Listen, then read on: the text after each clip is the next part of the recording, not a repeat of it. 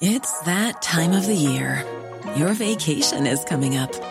You can already hear the beach waves, feel the warm breeze, relax, and think about work. You really, really want it all to work out while you're away. Monday.com gives you and the team that peace of mind.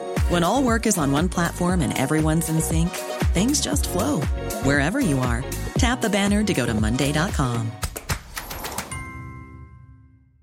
Many of us have those stubborn pounds that seem impossible to lose, no matter how good we eat or how hard we work out. My solution is PlushCare. PlushCare is a leading telehealth provider with doctors who are there for you day and night to partner with you in your weight loss journey. They can prescribe FDA-approved weight loss medications like Wegovy and Zepbound for those who qualify. Plus, they accept most insurance plans. To get started, visit plushcare.com slash weight loss. That's plushcare.com slash weight loss. Yo, technology.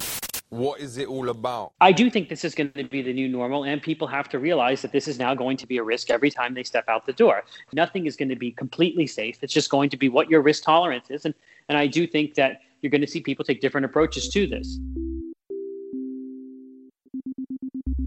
Hello and welcome to Danny in the Valley. I am your host, Danny Fortson, West Coast correspondent for the Sunday Times. Thank you for tuning in. And yeah, we have a special bonus episode for you this week. About a week ago, I got on the phone with Dr. Amish Adalja. He is an epidemiologist. He has been right at the forefront of all things coronavirus. He is a senior scholar at the Johns Hopkins University Center for Health Security. So, if you have been watching the numbers around the world for coronavirus, chances are you have been on Johns Hopkins coronavirus website, which has all the stats, everything you would ever want to know about the coronavirus in one place. It is kind of the go to point of reference. I wanted to talk to Dr. Adalja. This was a week ago, mind you. So, in that week, obviously, a lot has happened. So, we are now in the midst of a full on, quite scary resurgence or a kind of a second wave of the first wave here in the United States, and it's happening lots of different places, lots of flare ups elsewhere, but here it's really kind of going crazy. So I just want to give you that context. He and I spoke about a week ago. So this is, you know, before we saw things start to ramp up, but just right before. But what we talk about, most of what he is saying is still, you know, it's right on. It's very, very relevant. And for me personally, I just feel like I have no idea what to believe, what's right, what's wrong, what I should be doing. Feels like the guidance changes constantly. And Dr. Adalja, this is what he covers, this is what he studies, and he's right in the midst of all of this. So I thought it would be a worthwhile conversation. Obviously, it is not techie, but then again, this is affecting absolutely everything. So I think a lot of what um, you're hearing in here will be totally relevant for your life as well as your job, your family's health, etc. So, without further ado, I will stop talking and give you Dr. Amish Adalja, epidemiologist and senior scholar at Johns Hopkins University, talking about all things coronavirus, what we have learned, where we are, and where we're going. Enjoy. I'm a senior scholar at the Johns Hopkins Center for Health Security, and that's a think tank focused on infectious diseases, pandemic preparedness, bioterrorism preparedness, and I work on emerging infectious disease and pandemic policy.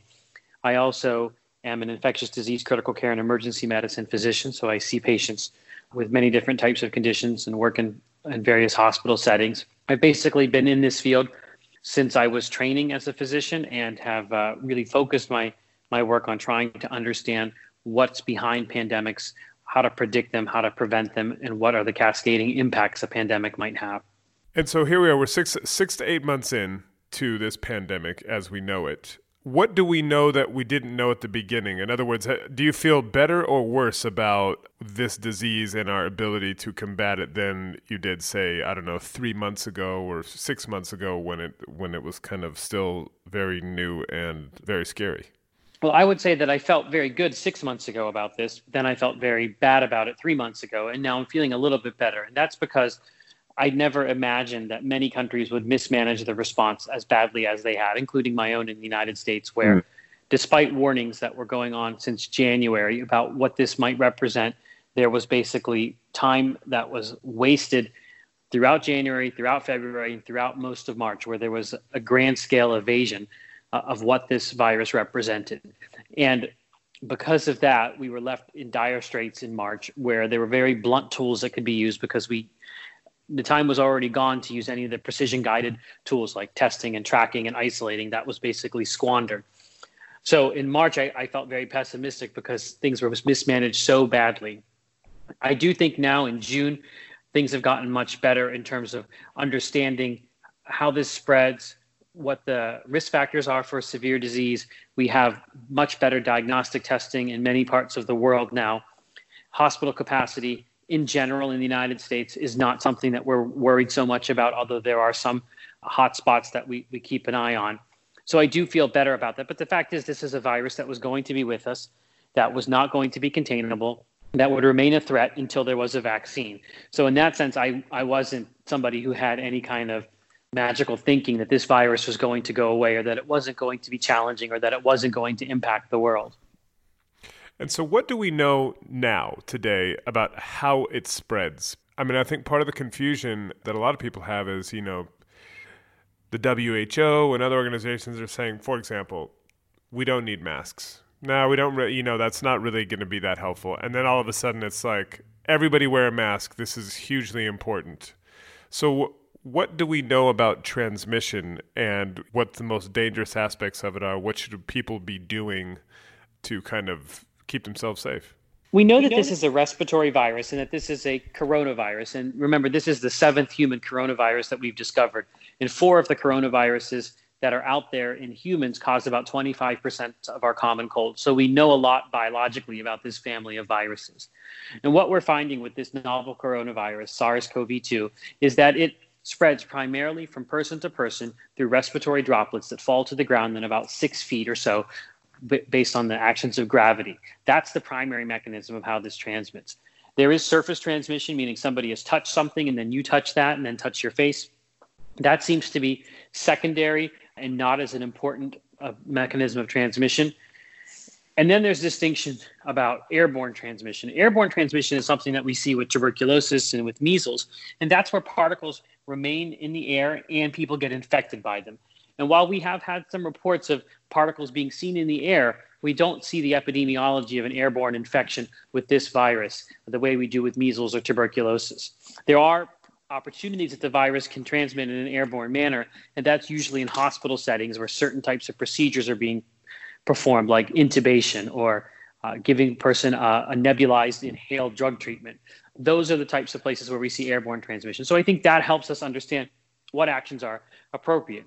The question regarding masks derives from whether or not people with no symptoms at all or, or who are about to get symptoms are contagious. And that's been a little bit controversial because we hadn't seen that with other types of coronaviruses before. And that's what that's where the mask guidance changed. We always have said if you're sick, if you have symptoms and you have to be out for whatever reason, you actually shouldn't be out, but if you do, you need to wear a mask if you are sick. The question then became what about people who don't know they're sick?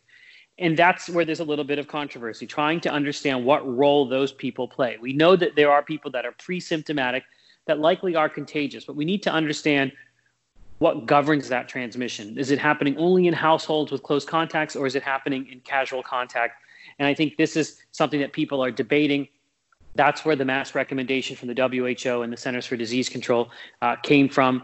And I think that there is still some science that needs to be to, to be worked out, but that's become the policy. I'm somebody who thinks that probably face shields versus homemade masks are probably better for this purpose. And I do think we're starting to see a shift towards face shields. So, do you think we will be seeing people? Because right now, here in California, you go out and everybody's wearing a mask. It's it's uh, people have kind of taken to that guidance. But do you think the next step could be actually people walking around in the supermarket, wherever it may be, with face shields? Yeah, I do think face shields are more attractive for a number of reasons. We don't know how effective a homemade mask is. the studies have been not necessarily done on homemade masks, and people with homemade masks tend to touch their face a lot. They are often adjusting them. They often don't wear them properly. They often have their nose sticking out of the mask. They also will discard their masks on the street, and that's an infection risk for people who have to pick that up and clean it. They don't actually clean their masks. There's a lot of a lot of issues with homemade masks, and there's also this false sense of security that people get with wearing a mask, thinking it's a substitute for social distancing. When you look at a face shield, a face shield is something that is not as restrictive over someone's face or nose, so there's not this tendency to kind of wear it in, in an inappropriate manner. You can't touch your face because you've got a face shield there. You can clean the face shield. The face shield actually covers your eyes, and you can actually get infected through your eyes. Suppose you've got the virus on your hands and you rub your eyes, you could actually be infected because the eyes are a mucous membrane as well. So, for many reasons, I think that face shields are, are uh, a superior alternative to the homemade face masks for the general public. But do you think that's a realistic option? the CDC or whomever saying, okay, now we need this massive effort to create hundreds of millions of face shields and everybody needs to wear these. I mean, do you, th- do you see that actually happening?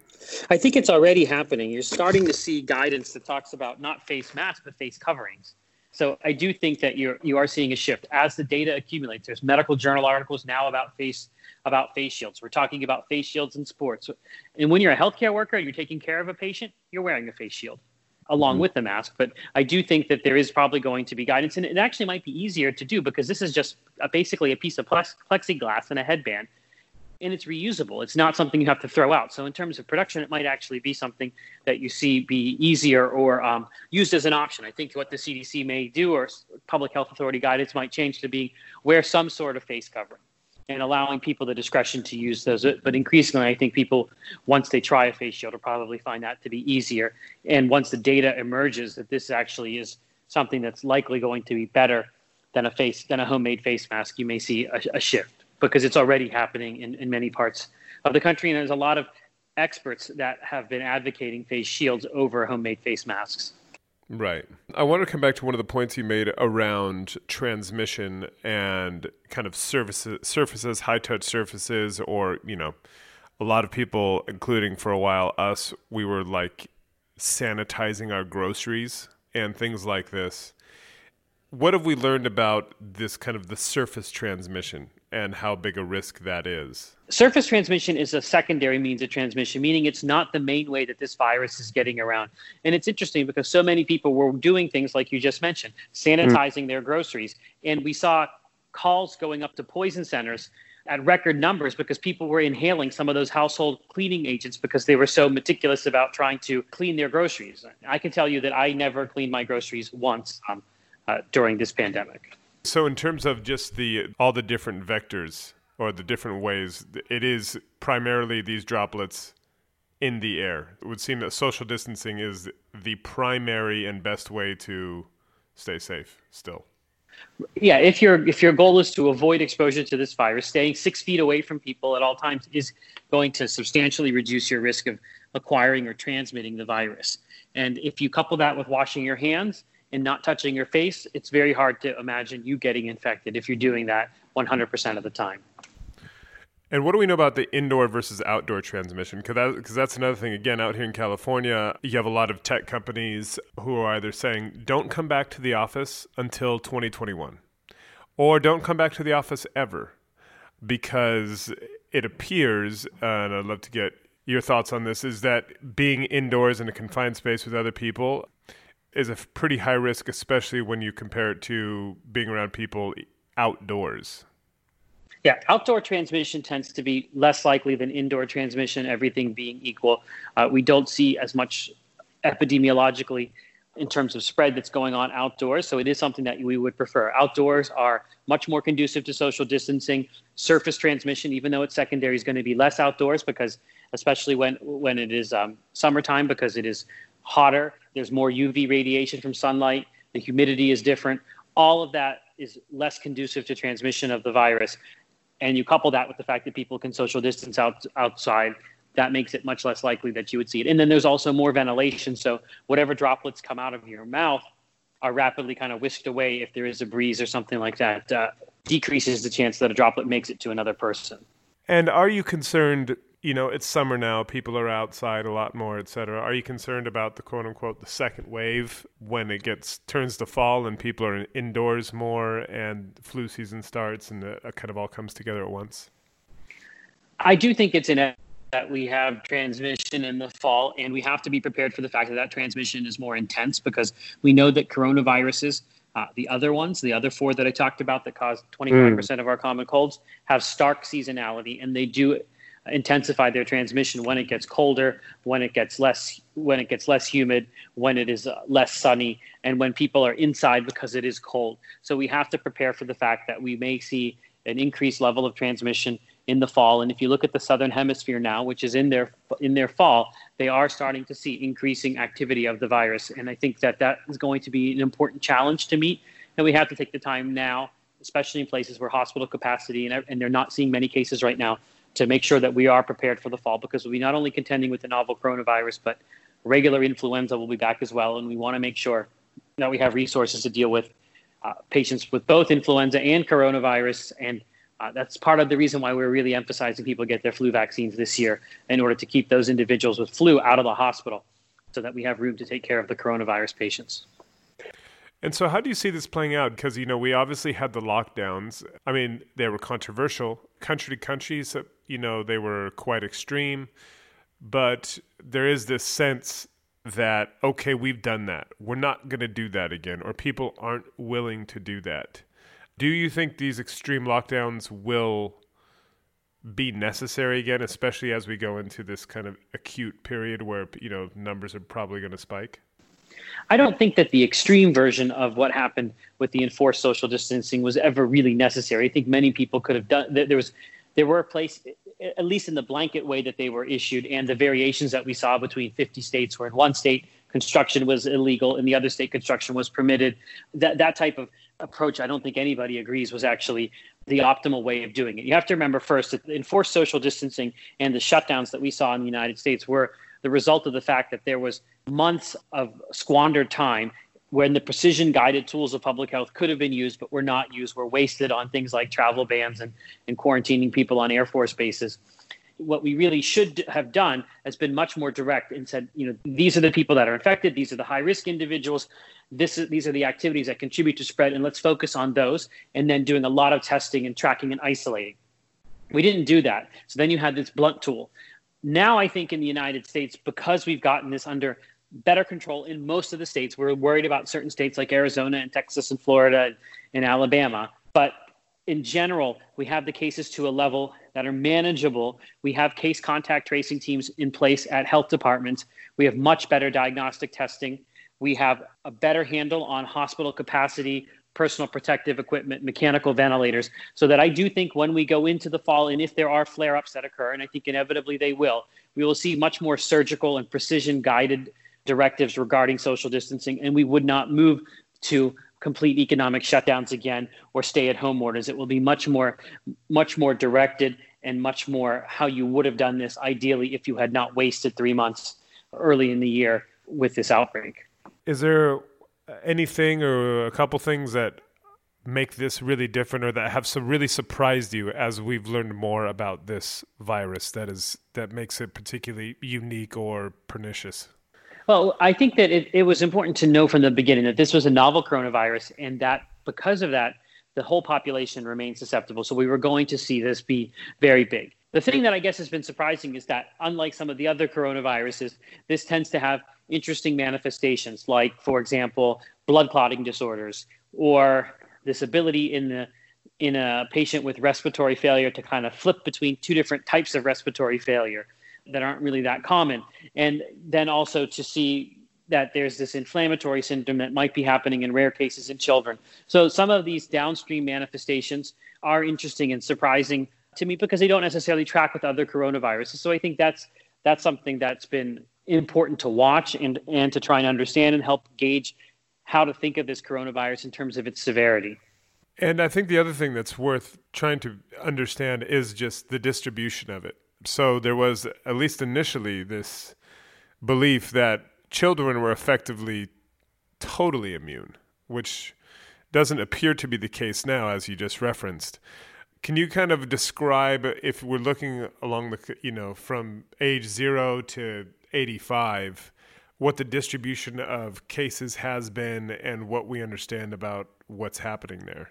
Sure. So no one, just to start, no one said that children were immune from infection. What we had what we've learned, and I think still remains to be true, is that children, even though they're infected, are spared from the severe consequences of mm. that. And it's definitely true that children less than the age of eight, if you're less than 18, your experience with this virus is likely to be very mild.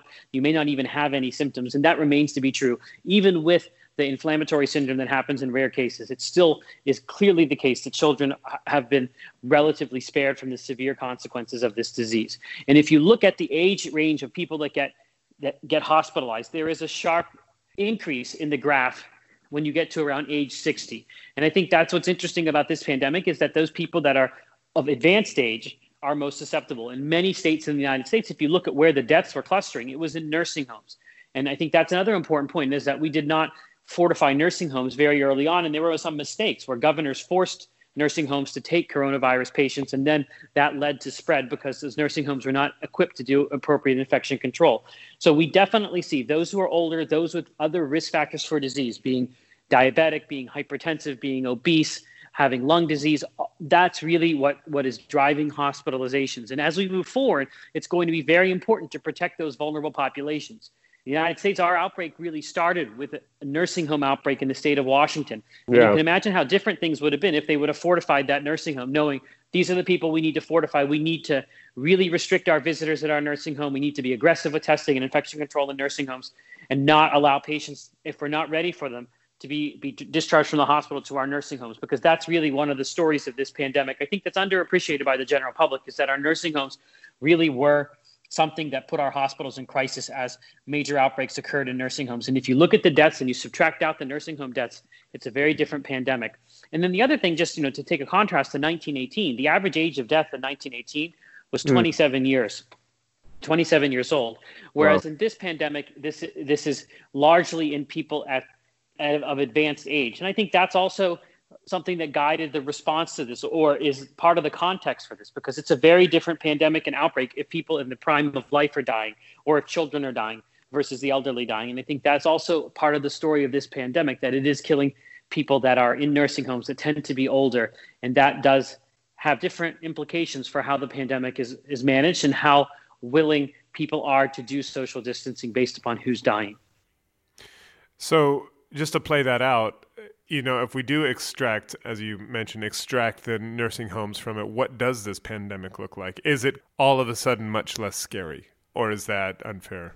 Yeah, when you think about what's driving the, the response to this, it is the it is the hospitalizations and the deaths, and that's primarily concentrated in nursing home patients. And if you take those those out, then I think it becomes a, a much more manageable pandemic and one that is less scary. Still serious, still disruptive, but not the same thing probably wouldn't see hospitals getting into crisis like they did in New York City if you took out some of the some of those age those age groups which were really making up a lot of the hospitalizations. It would change the way the, the pandemic would would look. I mean, I think that's true for any pandemic. That's why seasonal flu is probably not something that people worry about, even though seasonal flu kills tens of thousands of Americans. The average age of death is in the 60s and 70s, so that's considered less disruptive to society. But like mm. if you go back to HIV in some of those sub-Saharan African countries, the, the average age of death was in the 30s or 40s and decimated those populations and their economies because those were people in the prime of their life. So I think from a societal or from a anthropological standpoint, it's really important to think of a pandemic in who is getting the severe disease, who is dying from this, and what implication that has on society. I think that's another fascinating aspect of, of pandemic response. So on that point, do you have any sense of how this will play out again when we're talking about the response? Because the other thing that has become clear is that there is a pretty clear divide along racial and class lines.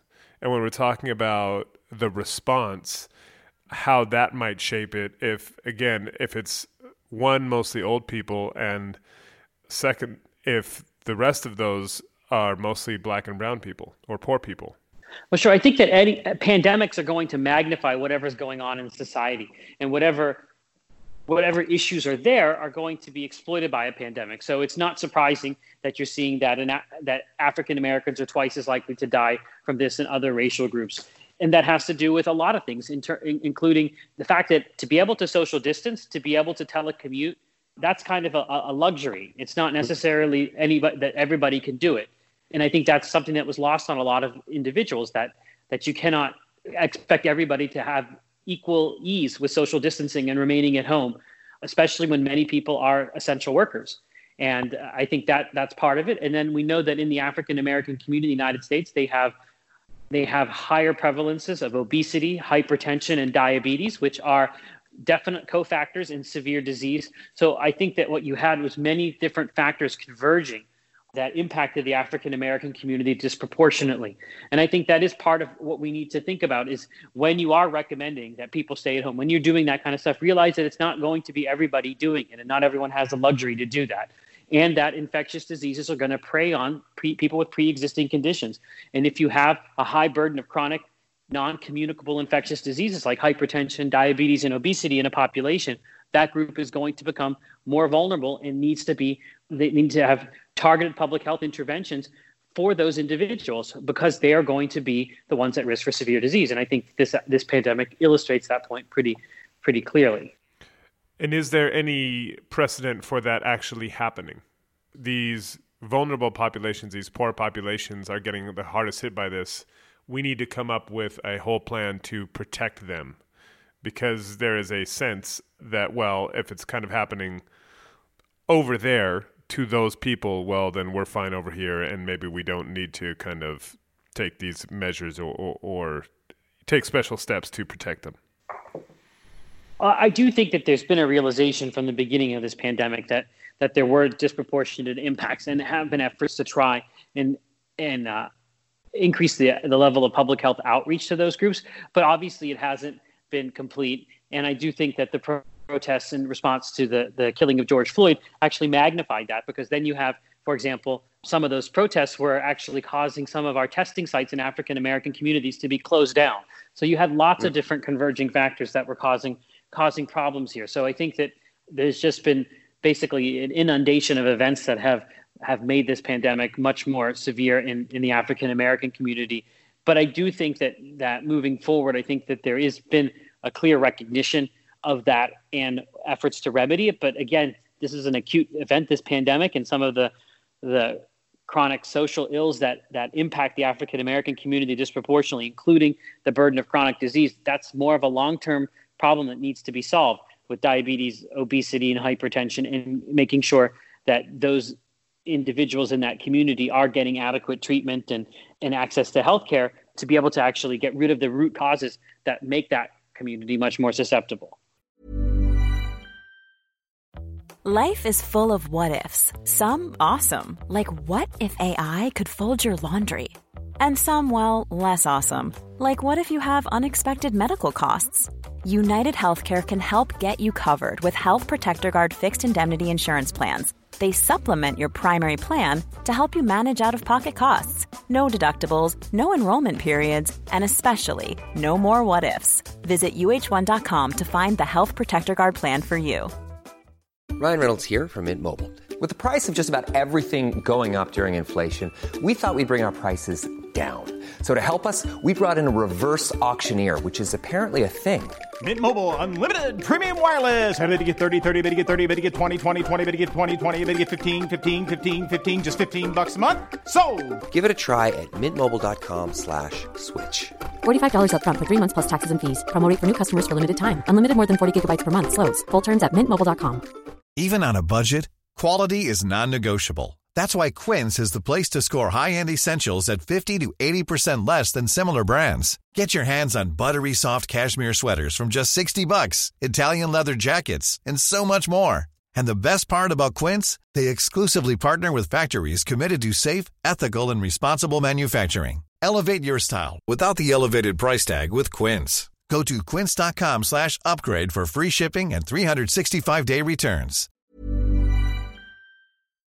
I wanted to move to the vaccine because one of the things that I've found interesting, and I don't fully understand it, is that from the beginning, there's been a, a kind of overriding certainty that at some point we will have a vaccine.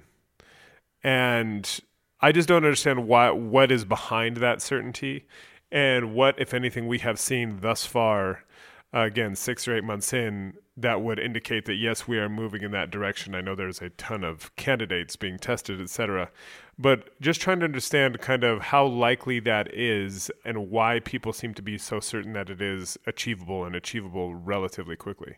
I have no doubt that, that we will develop a coronavirus vaccine. I think most people think of this as a novel virus and don't realize it's part of a viral family. Again, this is the seventh human coronavirus that we've discovered. And there's coronaviruses that infect animal species. And there are very successful vaccines against coronaviruses in cows and in birds. So there's no biological barrier to developing a coronavirus vaccine. It's just that for most of their existence, they were considered common cold viruses and not something that was really worth pursuing a vaccine against, other than an animal species. When SARS came around in 2003, there was some vaccine development that started, but because mm-hmm. SARS was kind of fleeting and disappeared, that kind of was the funding for that kind of dried up and those things were put on the shelf. And the same thing sort of happened with Middle East respiratory syndrome. But Middle East respiratory syndrome did get people thinking we need to get a vaccine for coronaviruses. So some early work was actually being done, which is now being leveraged for this coronavirus. But I, I do think we are moving faster than ever with this uh, with this vaccine development process. There are multiple clinical candidates in phase two and phase three clinical trials, which is record time.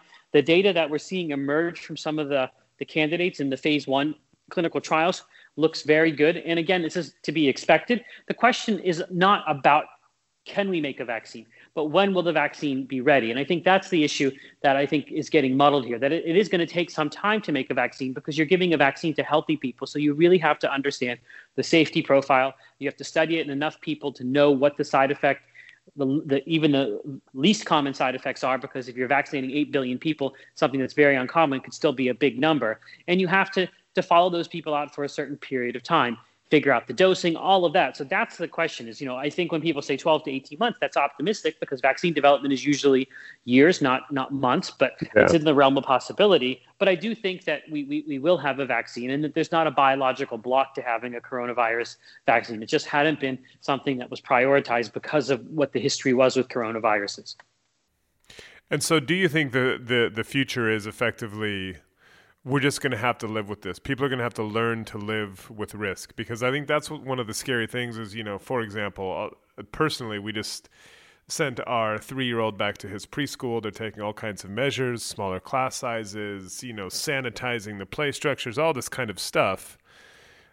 But the very idea of sending him back when there is this thing out there is you know something that kept us up many nights and still keeps us up because you know we want him to be socialized and all that stuff but at the same time you're like well is the risk worth it do you see this as basically being the new normal that we're just gonna everybody's gonna have to get used to the fact that there's this thing out there and if you get it you'll probably be fine but you also might die I do think this is going to be the new normal, and people have to realize that this is now going to be a risk every time they step out the door. And for most people, that risk is going to be manageable, but people have different risk tolerances. People have different risk factors for severe disease. So I, I think that most Americans and most people in the world, in the developed world, have not had to deal with this for a long time. But you got to think maybe back into the 1960s or the 1950s when polio was a threat, or when measles, before the measles vaccine. These are things that people dealt with. I think we're gotten very unable to deal with risk anymore in our everyday life because things have become very, very safe because of civilization, because of technology, because of the success of vaccines.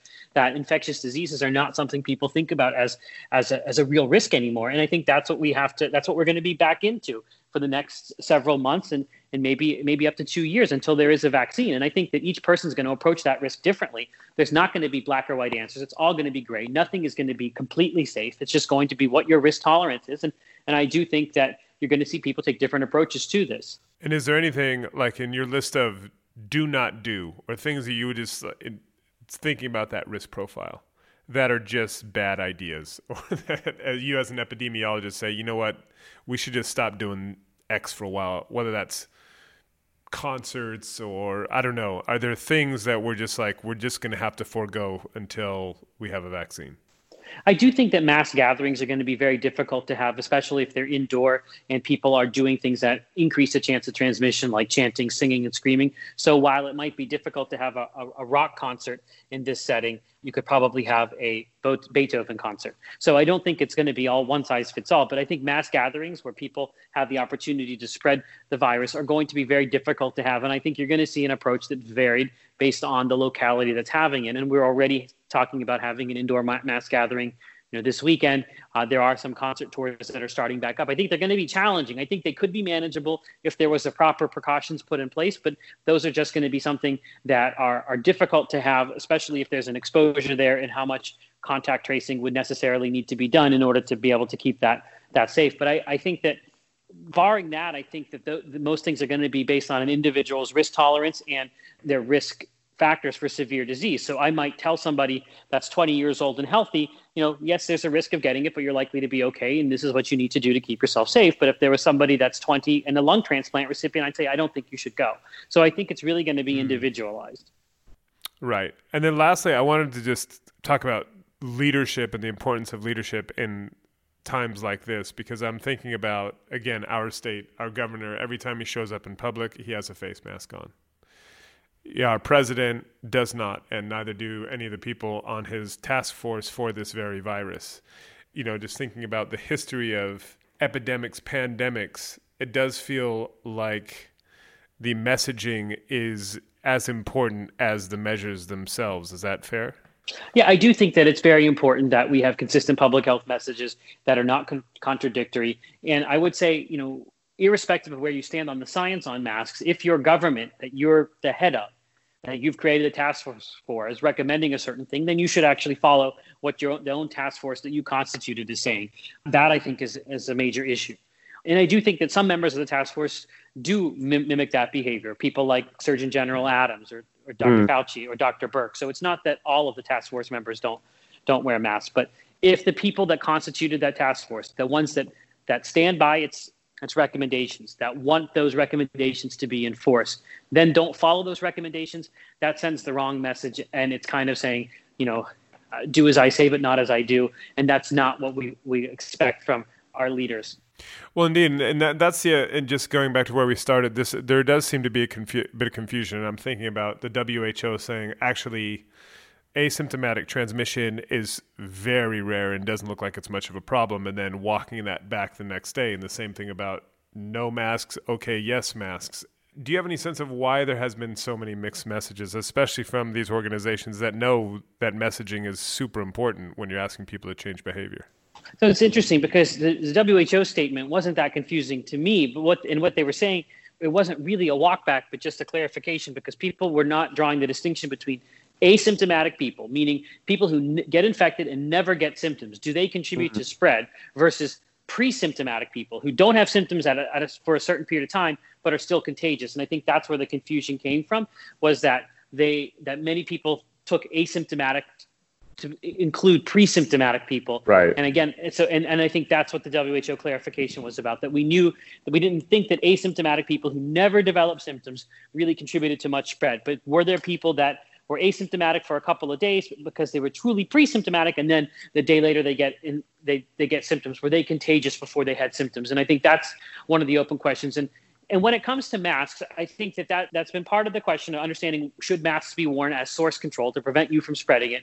And, and there was a lot of questions about that. And I still don't think they're completely answered because even if you read the WHO guidance on masks, they say there is no direct evidence that masks provide that benefit. And what evidence does exist is of poor quality. So I do think that there is this evidence gap that we have. And what ends up happening is when you have medical professionals or public health professionals speaking, they're often going to speak in a scientific medical way, mm. medical form. So they'll say there's no evidence. So for example, they said there's no evidence that antibodies protect you from reinfection. The reason why there was no evidence is because to get that evidence, you have to follow people out for eight months to see if they get reinfected. But eight months hadn't elapsed. So technically there's no evidence. But the press um, interpreted that to say it's completely not a thing. You can't that there's not going to be protection. But that's not what the WHO said. So I think that there's a lot of nuance that's happening in this pandemic with the way we in the field speak and how that gets translated into the general public. And I think that that's something that we have to work on on both sides of that because uh, medical speak can be very very nuanced and very very specific and not necessarily translate to a headline.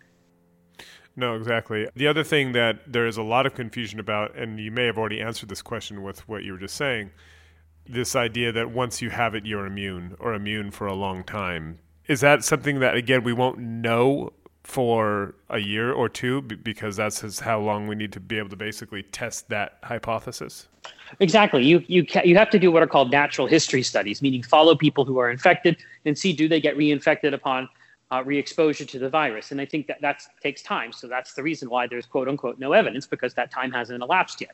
So there won't be evidence until that time elapsed. But we do know from other infectious diseases and also from other coronavirus infections that once you're infected, you likely are immune from reinfection for a period of time. How long that period of time is, whether it's several months or is it a year or more than a year, we won't know until that time actually elapses. And it's not just about antibodies. Are other parts of your immune system that we don't measure well that seem to also have an impact on this. And and I think that this is something that is likely going to be operationalized out in the future. And we obviously are testing for antibodies because we think they are protective because we're giving those to people in convalescent plasma.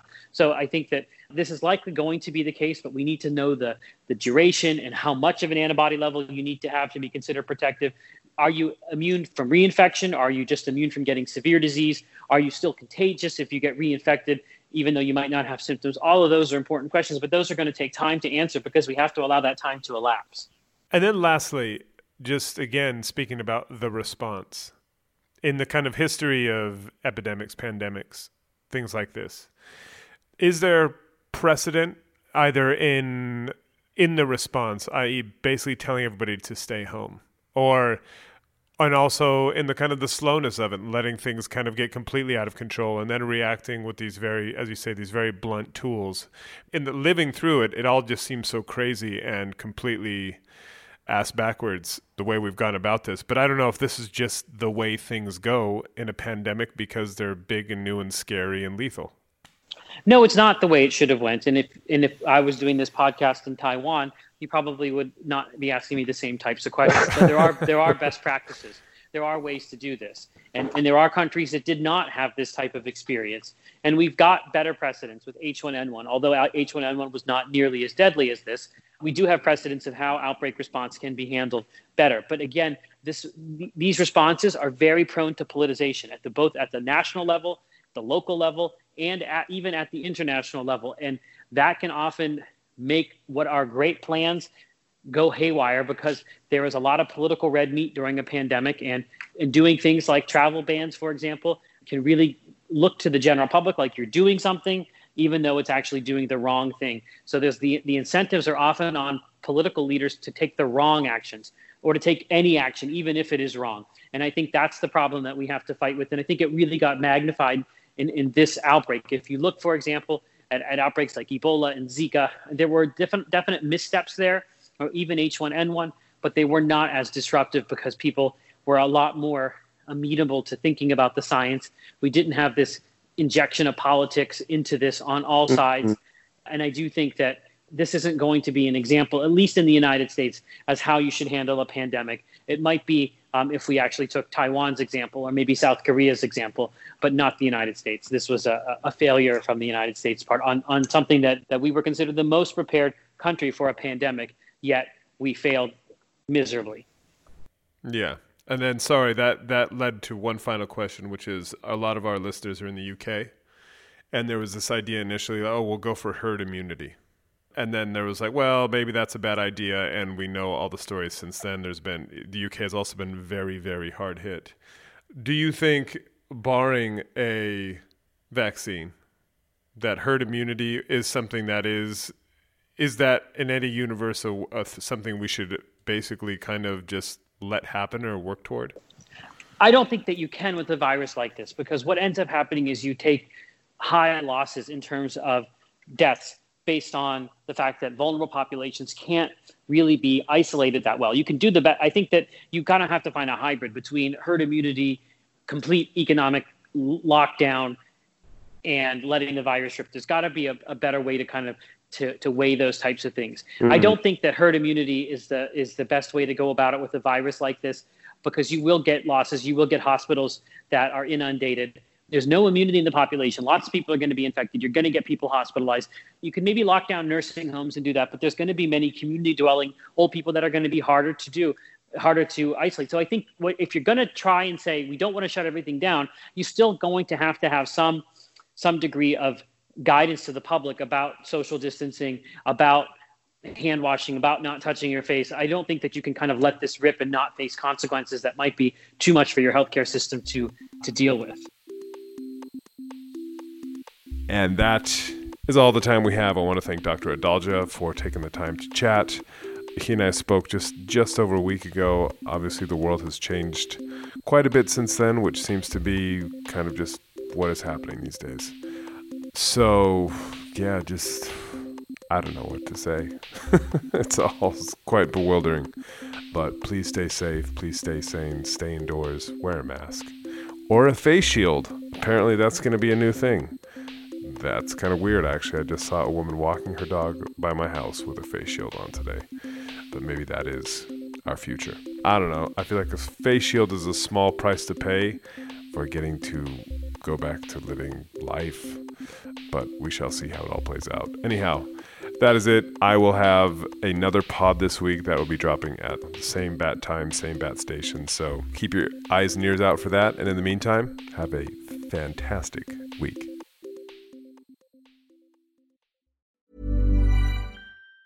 Planning for your next trip? Elevate your travel style with Quince. Quince has all the jet setting essentials you'll want for your next getaway, like European linen, premium luggage options, buttery soft Italian leather bags, and so much more. And it's all priced at 50 to 80% less than similar brands. Plus, Quince only works with factories that use safe and ethical manufacturing practices. Pack your bags with high-quality essentials you'll be wearing for vacations to come with Quince. Go to quince.com slash trip for free shipping and 365-day returns. When you make decisions for your company, you look for the no-brainers. And if you have a lot of mailing to do, stamps.com is the ultimate no-brainer. It streamlines your processes to make your business more efficient, which makes you less busy. Mail checks, invoices, legal documents, and everything you need to keep your business running with Stamps.com.